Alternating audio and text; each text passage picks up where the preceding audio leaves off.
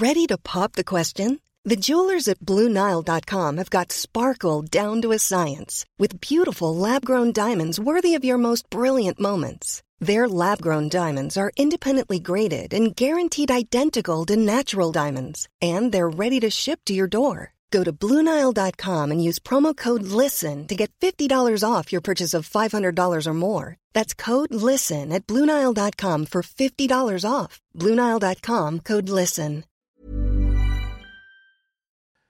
I was like, yo, Plain Pat, right? He's like, yeah, yeah. So we talking.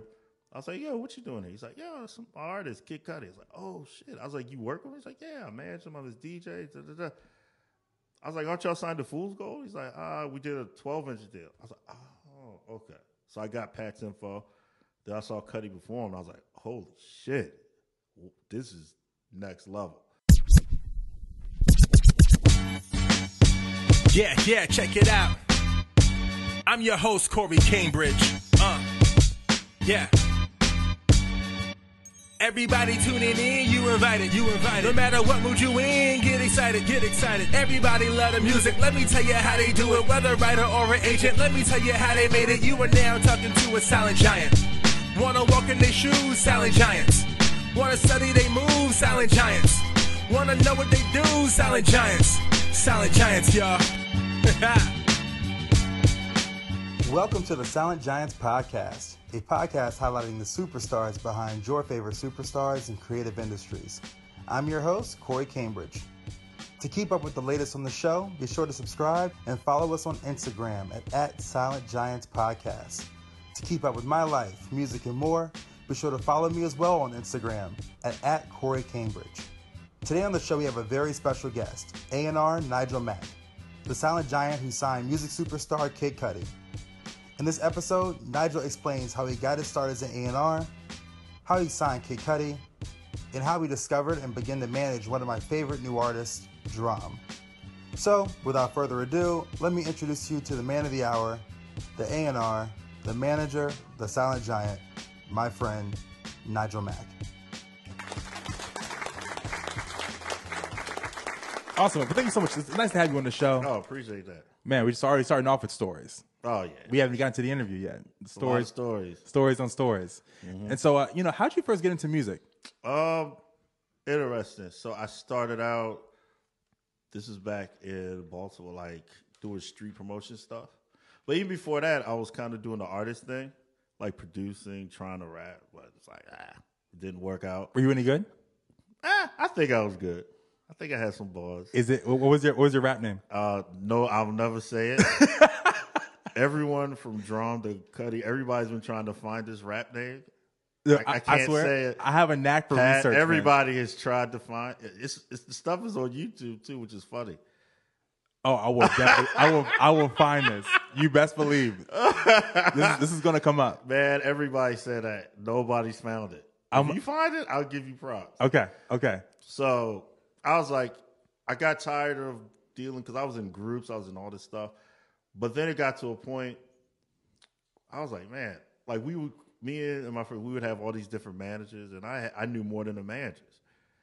I would ask them questions they could never answer. I was like, all right, this isn't working for me. So then I got into street promotions, started doing street promotions in Baltimore, DC, and you know, just did that, and that's how it started. How the opportunity present itself for you to become a manager? What, Mm-hmm. What, right. what, what was the what was the the magic moment for you Oh. to say, I should not be rapping and I should Oh, not I'm be gonna tell you what happened. So I was doing street promotions, and at the time there was like there was a rapper named Tim Trees. He had a record called Bankroll, which is interesting because Tate Kobang's he remixed it. The record bank he put out was the original of the record I'm talking about. So that record blew up. And then another record came called Whoa Now. So I'm like, yo. Every club I went to, they were playing it. It had the Jeffersons in the in the beginning, moving on up. It was crazy. So I went to a DJ I knew he was playing in the club. I was like, yo, who's who's this? He's like, oh, this is B Rich. This is Walt. This, no, he didn't even say B, it was 80 dimes. He's like, oh, this is 80 dimes. Da, da, da, da, da. I was like, all right, cool. So I knew the producer, Dukeyman, who was a club producer too. So me and Dookie connected. And I was like, yo, I love this record. So I just started sending it to all the DJs I knew. Da, da, da, da. The record just exploded in Baltimore, and then it went to DC. I sent it to Lonnie B and all them in VA. Lonnie B. Yeah, and then it just started moving, and then it was like the label started calling. And at this point, I knew nothing about record labels, and all I knew was from doing street promotions, but I didn't know anything about deals and nothing. So I ended up being the manager, and we ended up getting a deal in Atlantic. So And- that was wild. And, and what was that experience like getting that that first deal? It was it was like it was scary, but it was it was amazing at the same time because I totally knew nothing. I was on pure instinct, but it was dope at the same time because we got to go to LA to record the album. It was crazy. I mean, all these people that I never I seen on TV. It was crazy, or just being places you see in movies. It was like, wow, is crazy. It wa- it was definitely one lesson I could take from it is, and I applied it to now because one thing we did, which Applied to my career, we the original record was raw. It was dope as shit. It was just like just the drum and the this. It was some straight Baltimore shit. But then once we got to LA, the A and I was like, oh man, we should clean this up because now you're on a major label. We want to take this, and we we agreed. When in hindsight, we should have kept it the way it was because it was raw. And I've learned in my career, it's like if something is, if it ain't broke, don't fix it. So that's the, the what I take from that. If we never changed it, oh my god, it was so fucking raw. So you you re, you re-recorded the record? Nah, we we agreed to let them produce it up, and it was crazy. They put banjos. In. It was just bad. it was, It's Bro, like, it was- right, banjo banjo says it all. yeah, exactly. You didn't even got to hear it all. But the original version was knocking. It was like crazy. And, so, and did you did you fall in love with managing at this time? Were you like, man, Nah, it was by default. I just ended up doing it. So I got up here like 2000, yeah, like 2006, and didn't have any job, anything up here. I was just couch surfing, just trying to figure shit out. And then luckily, what happened, I got a call from an A&R at Universal Motown, and Corey Roberts, who had reached out to me before about the B Rich stuff. So me and him stayed in contact. So he hit me one day. He's like, "Yo, you know, you're always bringing stuff in from the area. You know, anything, anytime there's something moving, you're always on it. We have an A and R position open. Would you want to apply? Like, not apply, but interview for it?" I was like, "I ain't got shit going on. Why not?" so I interviewed. Came back for another interview, maybe four months after that. but, but you were you were living in Atlanta or were you? no, I was New in New York at this point. Okay, where- I was where- couch surfing. Like, I ain't have no money, no nothing. I was straight, just living off friends type shit, literally. And so I went to the interview, and then came back again a couple months later. Then I had I came in for a third one. Then out the blue one day, I was I was just somewhere in Jersey. I get a call from HR. They're like, "Would you accept this position?" I was like, "What position?" They're like, "Because I had totally forgot about it. It took so long." They was like, "Oh, A and R research at Motown." I was like, "Yeah." so I started March 2007. Well, and so what was that feeling like getting your first like A and R job? That shit was crazy because it was like you guys think you spend your whole life trying to get in this business at whatever capacity, and you spend your whole life wanting to work and make a living out of it. You spend your whole life getting fucked over, getting screwed over, fucked up this, dealing with shady people, and finally you get inside. So it's like a weird feeling. It's just like because I didn't co- I didn't come in because most people come in labels from college internships or connections. I'm a dude from Maryland who got an A&R job. You know what I mean? It Couch was weird. surfing. Couch surfer. That doesn't really happen. You know what I mean? Yeah. So I remember going to the first A&R meeting, everyone looking at me like, who the fuck is this guy? Because I didn't have no connect. Nobody knew me. They were like, who? Who is this dude? How did he even get in here? And so, uh, what was your experience like? What was your first day? Do you remember your first day? Yeah, as an A&R? Yeah, yeah, yeah. That shit was funny because my my job was research, so I came in through the research department, which is basically at the time you would just watch what's going on online, and like if something popped up on radio, we would actually physically make calls to the like the local chain radio, not radio, but like record stores in the market, like yo, is so and so asking about so and so artist, and you would compile reports. It was like a whole thing. So but just seeing sitting in these meetings and seeing like how it really works, it's it's kind of bugged out, especially when you have no experience. You know what I mean? Were, were you were you nervous? Were you intimidated? Were you anxious? I wasn't intimidated. I was nervous. Only time I got, I'm gonna keep it keep it a buck. The only time I got intimidated is when I first met Sylvia Rhone. She was my boss, and she didn't hire me. But other, uh, Andrew Kronfelder hired me. He was the GM. Okay. So I never met her till we had this one first official A and and I obviously I knew who she was. So I'm sitting there like, whoa. That's when it hit me how real this shit was. I was like, oh shit, that's Sylvia Rhone. You know what I mean? Yeah, yeah, yeah. I was like bugging out. You know what I mean? That was that mean I was because she's you know she's, she's She, no serious. joke. She's serious. yeah, Sylvia's no joke. So I was sitting there like, damn. I mean, I didn't want to say anything stupid or crazy. I was just I didn't say anything. I was just that. And also too, what was uh for a lot of folks here uh who probably listen to the show, Mm-hmm. they're just common music lovers, so they may not know what an A and R does. What was your day to day job as an A and R? Like, what is it? What is the life What's of an A and R A&R like? What does an A and R do? I mean, you pretty much your your main focus is to kind of comb through all. You're like the the buffer between the record label and the artist community, and your job is to go out and find talent that makes sense to sign to the label to be monetized to make money Okay. to make a profit.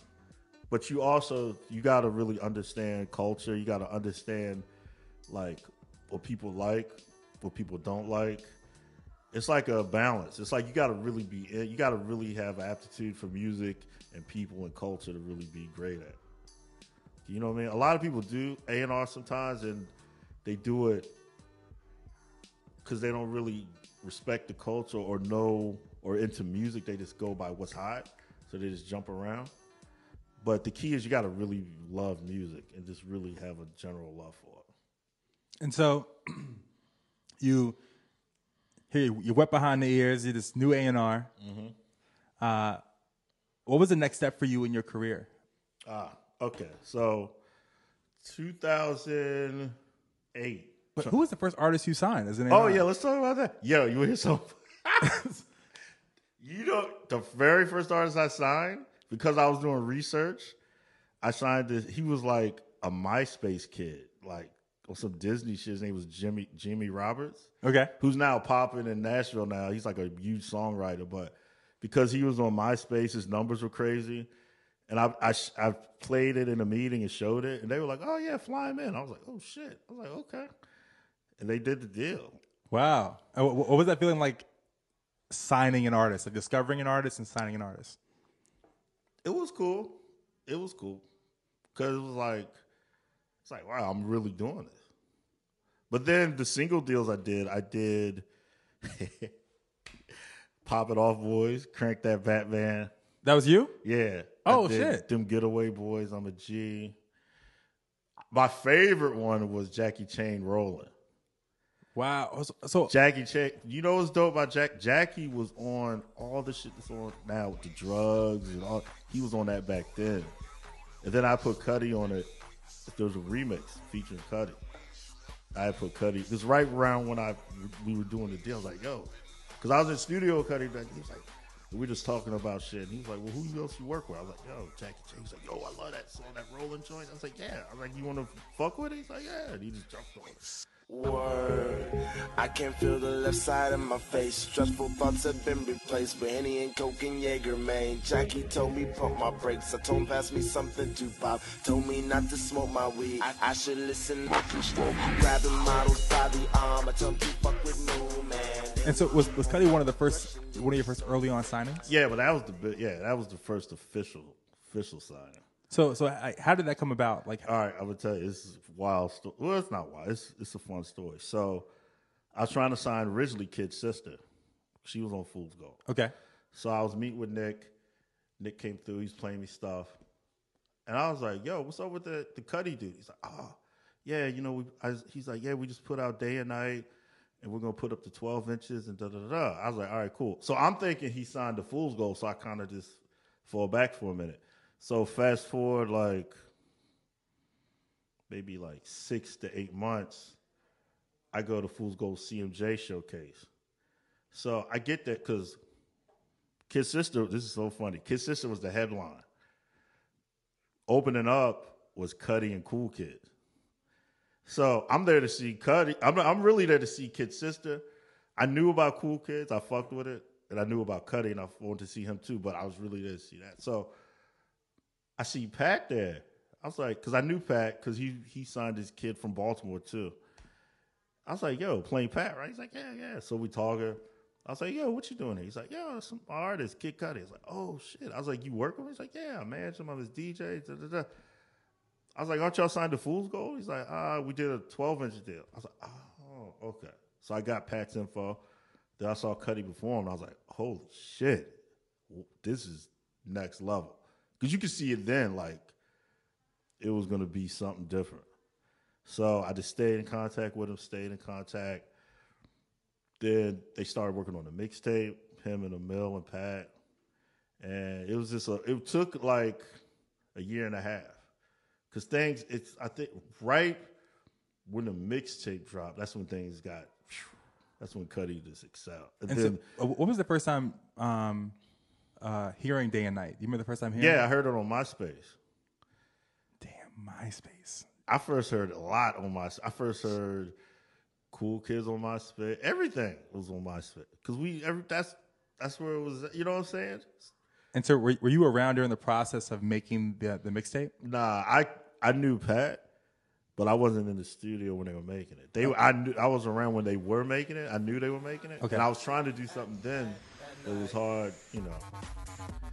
So the remix blows up.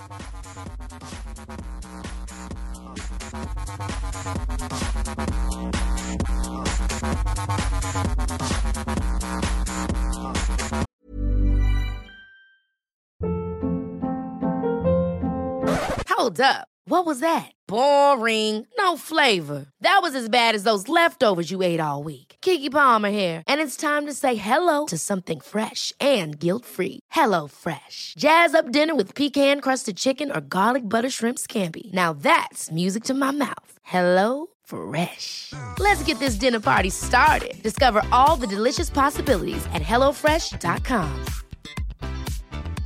Hey, folks, I'm Marc Maron from the WTF Podcast, and this episode is brought to you by Kleenex Ultra Soft Tissues, your ally to help tackle your allergy symptoms this season. I love the change of seasons, but nobody loves pollen and all those other things floating in the air that make you sneeze during this nice weather. Kleenex Ultra Soft Tissues are hypoallergenic and allergist approved, so fight back against watery eyes and runny noses without worrying about irritating your skin. For this allergy season, grab Kleenex and face allergies head on.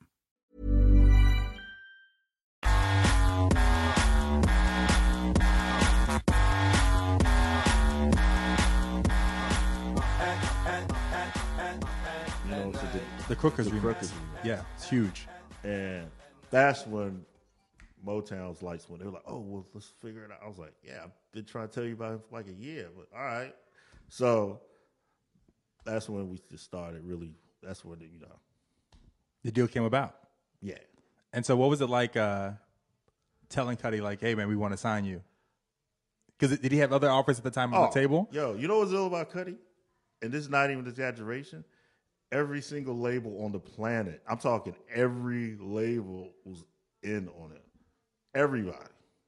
Because you gotta remember, he was the first. Nobody was doing what he was. He was Cudi was the paradigm shift to where we're at now. Nobody was doing what he was doing. It was uncharted territory. So when he when it blew up culturally and it blew up online, and then it then the remix reacted. People didn't. People were like, "What the fuck?" He was touring the world with no deal. He was popping.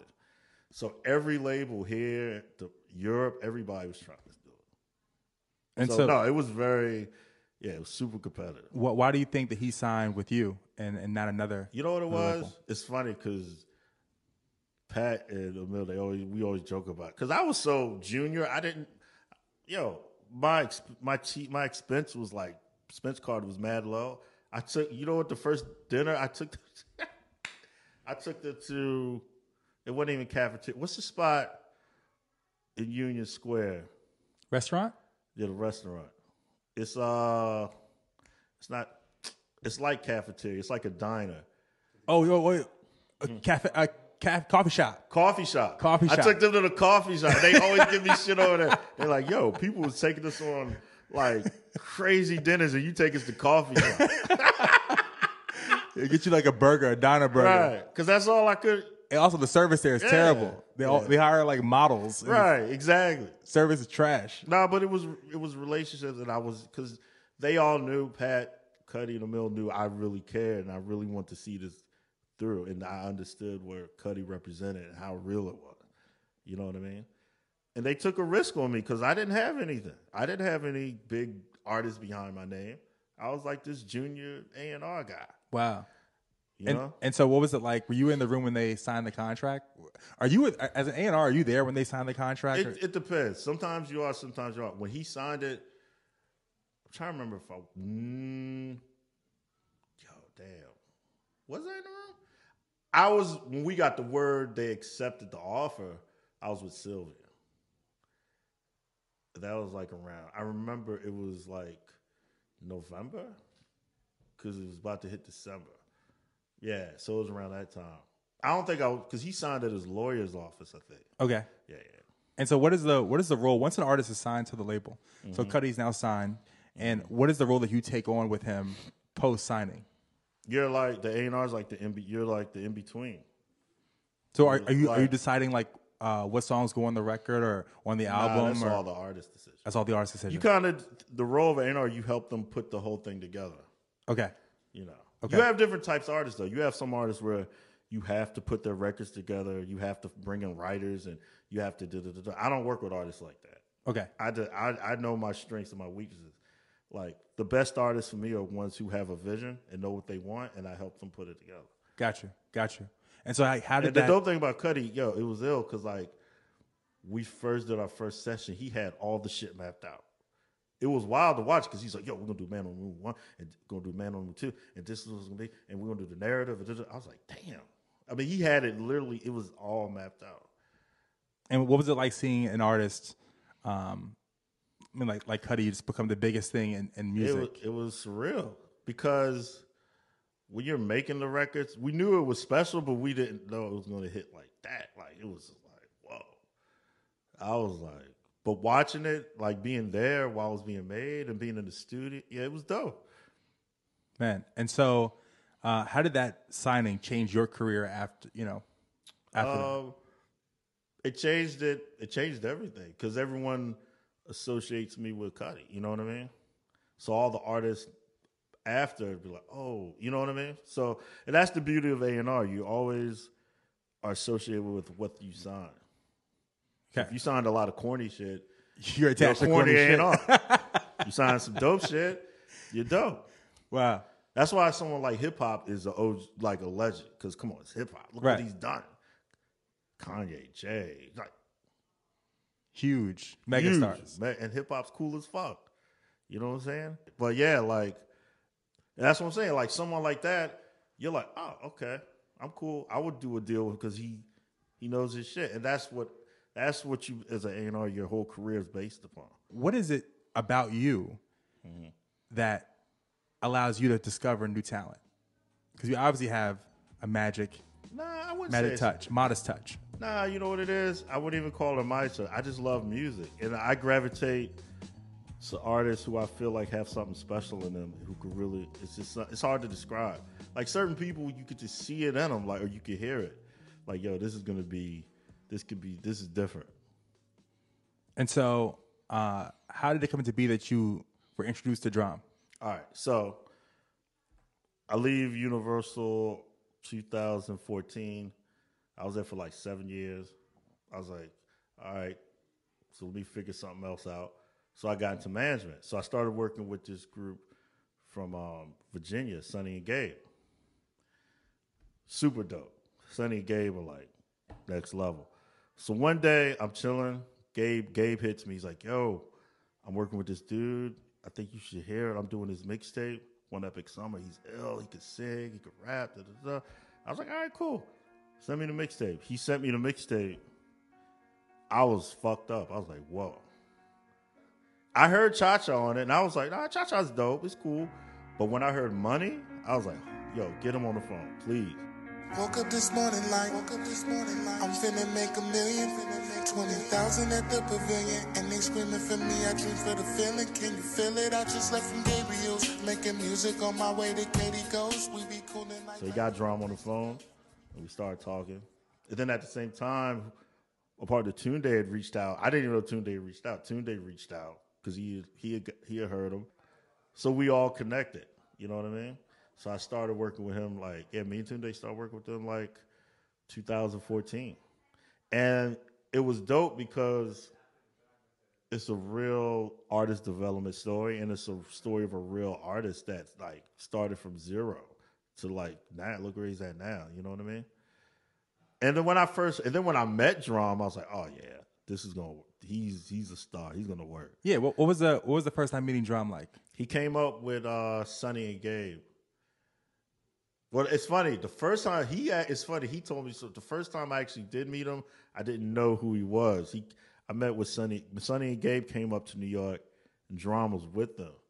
But the time I, the second time I actually met him as DRAM, he came up with his cousin Mass, and I think Gabe came up, and we were all just at my crib. And then I set up some stuff for CMJ. He did his first New York show. So when I seen him perform, I was like, oh, and that was my first time seeing Sonny and Gabe perform too. I was like, oh, this shit is gonna, this VA, this is the next wave. This is like the next. They're taking the, they hold the torch from what, from Pharrell, Timbaland, Clipse. This is the next wave, and it is.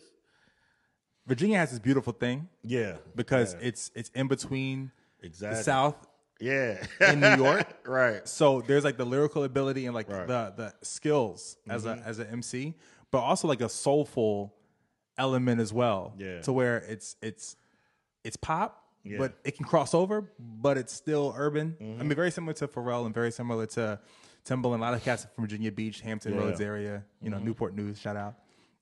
You know, so like, what is the process when you have an artist um, that you see potential in? What are the first steps you take as a manager to get that artist to to kind of Um, take off? You kind of you just gotta put a plan together. You gotta you uh, you assess it like okay, let's get all the let's figure out well what's the next steps. We're gonna put an EP out. We're gonna put a project out. You get all the content together. You're like okay, we're gonna shoot some visuals. You get the visuals together, and you formulate a plan. Okay. Okay. I never I always got to work with a plan. I can't just freestyle. Like you got to have some type. Even if something doesn't look every when things look organic, trust me, there's a plan behind it. You got to have content and all. You got to roll it out, and it's the whole thing. And, and do you enjoy being more of an executive or more of an A and R? I enjoy the A&R executive side or more. more of a manager more. Uh, I, they're both cool, but I'm more of the create. I'm more of a creative, so I guess I lean more towards the A and R side. Okay. definitely. Okay.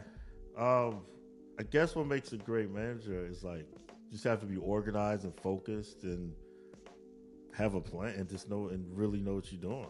'Cause I- There's really no exact answer to that. You just have to be on point, I guess. Yeah, you can't be with the artist getting lit and off the shit. You got to be somebody got to be focused. is is there a manager that you look up to that you think that you've met? You were like, yo, I like moving like this guy. I like the way he moves. Or uh, was there was there ever a mentor that you had in the industry? It kind of seemed like you kind of Nah, you, you kind of stumbled into. Yeah, I never had a mentor. I wish I did. I never had a mentor. You are now currently. Yeah, yeah. What what are you now currently, sir?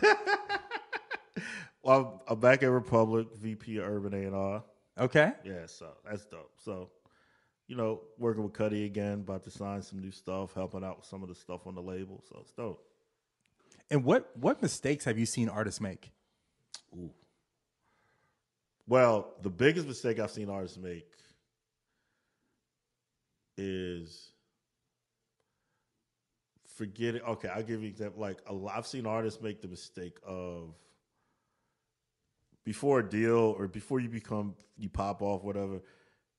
I see a lot of artists make a mistake. As soon as they get a deal, they switch up. I'm like, yo, stay.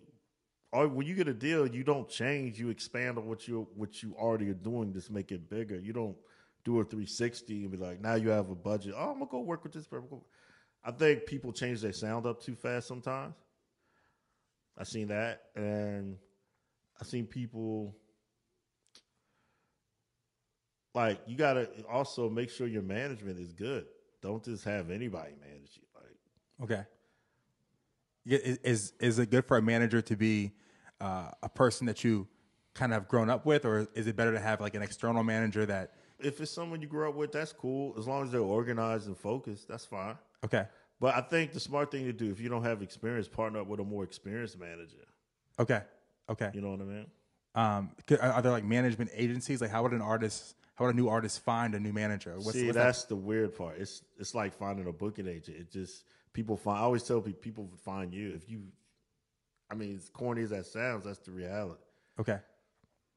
You never, you, you can't really to go out looking for a manager is kind of like I don't know. Most managers like they find artists. Okay. Like you know, they're more on it than a label. You know what I mean? And and as far as like signing talent goes, um, is it more based on uh, the potential of an artist, or is it more based on this artist already has traction and already has a following? Uh, it depends. It's a little bit of all that. It could be if if they have traction, then you might do a deal based on that. Or, but for me, it's not about. It's more so about like potential. Okay. Because if you because the traction, you'll get traction if you're really dope anyway. You know what I mean? Well, well let me take that back. Yeah, was- let me uh, take that back because a lot of whack shit gets traction. No, but what I'm saying is the real real things kind of like they may not be immediate in your face because it's because a lot of times whack stuff is in your face. You see it and you're just like, oh, okay, that looks big, but it's really not big. Whereas some something that's real may be a slow build. Okay. I like to watch the slow build. I like the slow build better than the immediate. Well, the slow build is going to be sustainable. Exactly. Like I always say this about Jay Z. Why Jay Z is my favorite rapper, and Mm-hmm. why Jay Z's managed to be successful is Jay Z never owned a moment in time. Damn, that's real. He never owned a moment. That's there was ill. there was never a period when the the Biggie the Biggie era Mm-hmm. in New York. You know what I mean? Like the Bad Boy era in New York Mm-hmm. with Puffy, Mase. He was never the hot rapper in New York, right? Then you get to like the late two thousands, right? So Mm-hmm. now Biggie's gone and Pac's gone, and now you have Ja scorching. Mm-hmm. You got Nelly scorching. Uh, Jay's just around. Jay hovers around that three million. Hit you with five. Yeah, yeah. you know what I'm saying? While Ja and, and 50, And DMX. Can't DMX, forget Hitting, hitting seven, 10, DMX 8 mil on fire, scorching. Then you fast forward to like the two, like early 2000s. Mm-hmm. You know what I mean? Like Ye was scorching. Eminem was scorching. I didn't even break down. You know what I mean? Mm-hmm. Jay just always manages to be relevant and just keep that slow burn going. And even to this day, best. Jay's the best. he knows how to move in a room. He he does. He's he's a genius. Nigel, man. Well, I, I think personally from from viewing you, you have a good. I feel like the the manager is kind of like um, kind of like the bass player in a band. Mm-hmm. That and I think you have like you have bass player vibes. you know what I mean? The bass player is always the guy, Uh huh. laid back, Lay back, chill. cool, Uh huh. organized, type of guy to go home to his wife. You know what I mean? Yeah. Like, like, like, like, likes the rock star life, but still has like a successful marriage. That's funny. You know, but I think that kind of what is is what makes you a special manager. For me too, you know what it is? It's a deeper thing because I really care about music and I care about artists and I really care about the rich history of black music, and that's what really drives me. You know what I mean? Because I really care about where it, where we're going and where it's been. You know? Well, Nigel, I want to thank you so much for being on the show. Oh, thank you. You are that dude. Ah. you are you are a true silent giant. It's such an honor having you here. Oh, thanks for having The me. first I, I got shot down the first time. nah, man, I don't talk. He's like, I don't I don't speak. I don't speak. So to have you on the show is an extreme honor, Nigel. Very grateful to have you on the show. Oh, thanks. You're that dude. What up? So next time. Next time.